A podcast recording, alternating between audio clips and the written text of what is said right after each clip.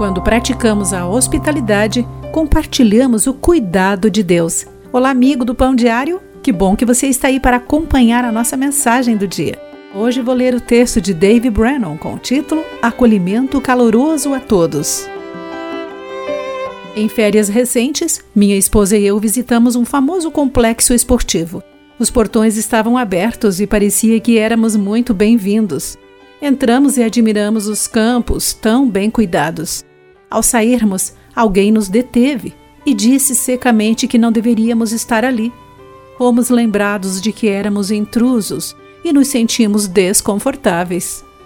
Naquelas férias, também visitamos uma igreja. De novo, as portas estavam abertas e entramos. Que diferença! Muita gente nos cumprimentou e nos fez sentir em casa. Saímos do culto sentindo-nos bem-vindos e aceitos.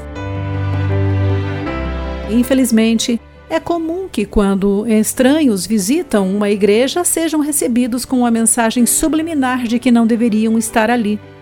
As Escrituras nos orientam a sermos hospitaleiros com todos Jesus disse que devemos amar o próximo como a nós mesmos, o que significa acolhê-lo em nossa vida e igreja, conforme Mateus 22, 39.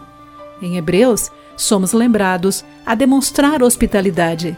Lucas e Paulo nos instruem a demonstrar o amor na prática, às pessoas com necessidades físicas e sociais. E lemos essas passagens em Lucas 14 e em Romanos 12. E na família da fé, temos a responsabilidade específica de demonstrar amor.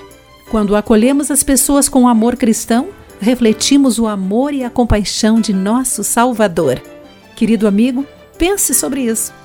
Aqui foi Clarice Fogaça com a mensagem do dia.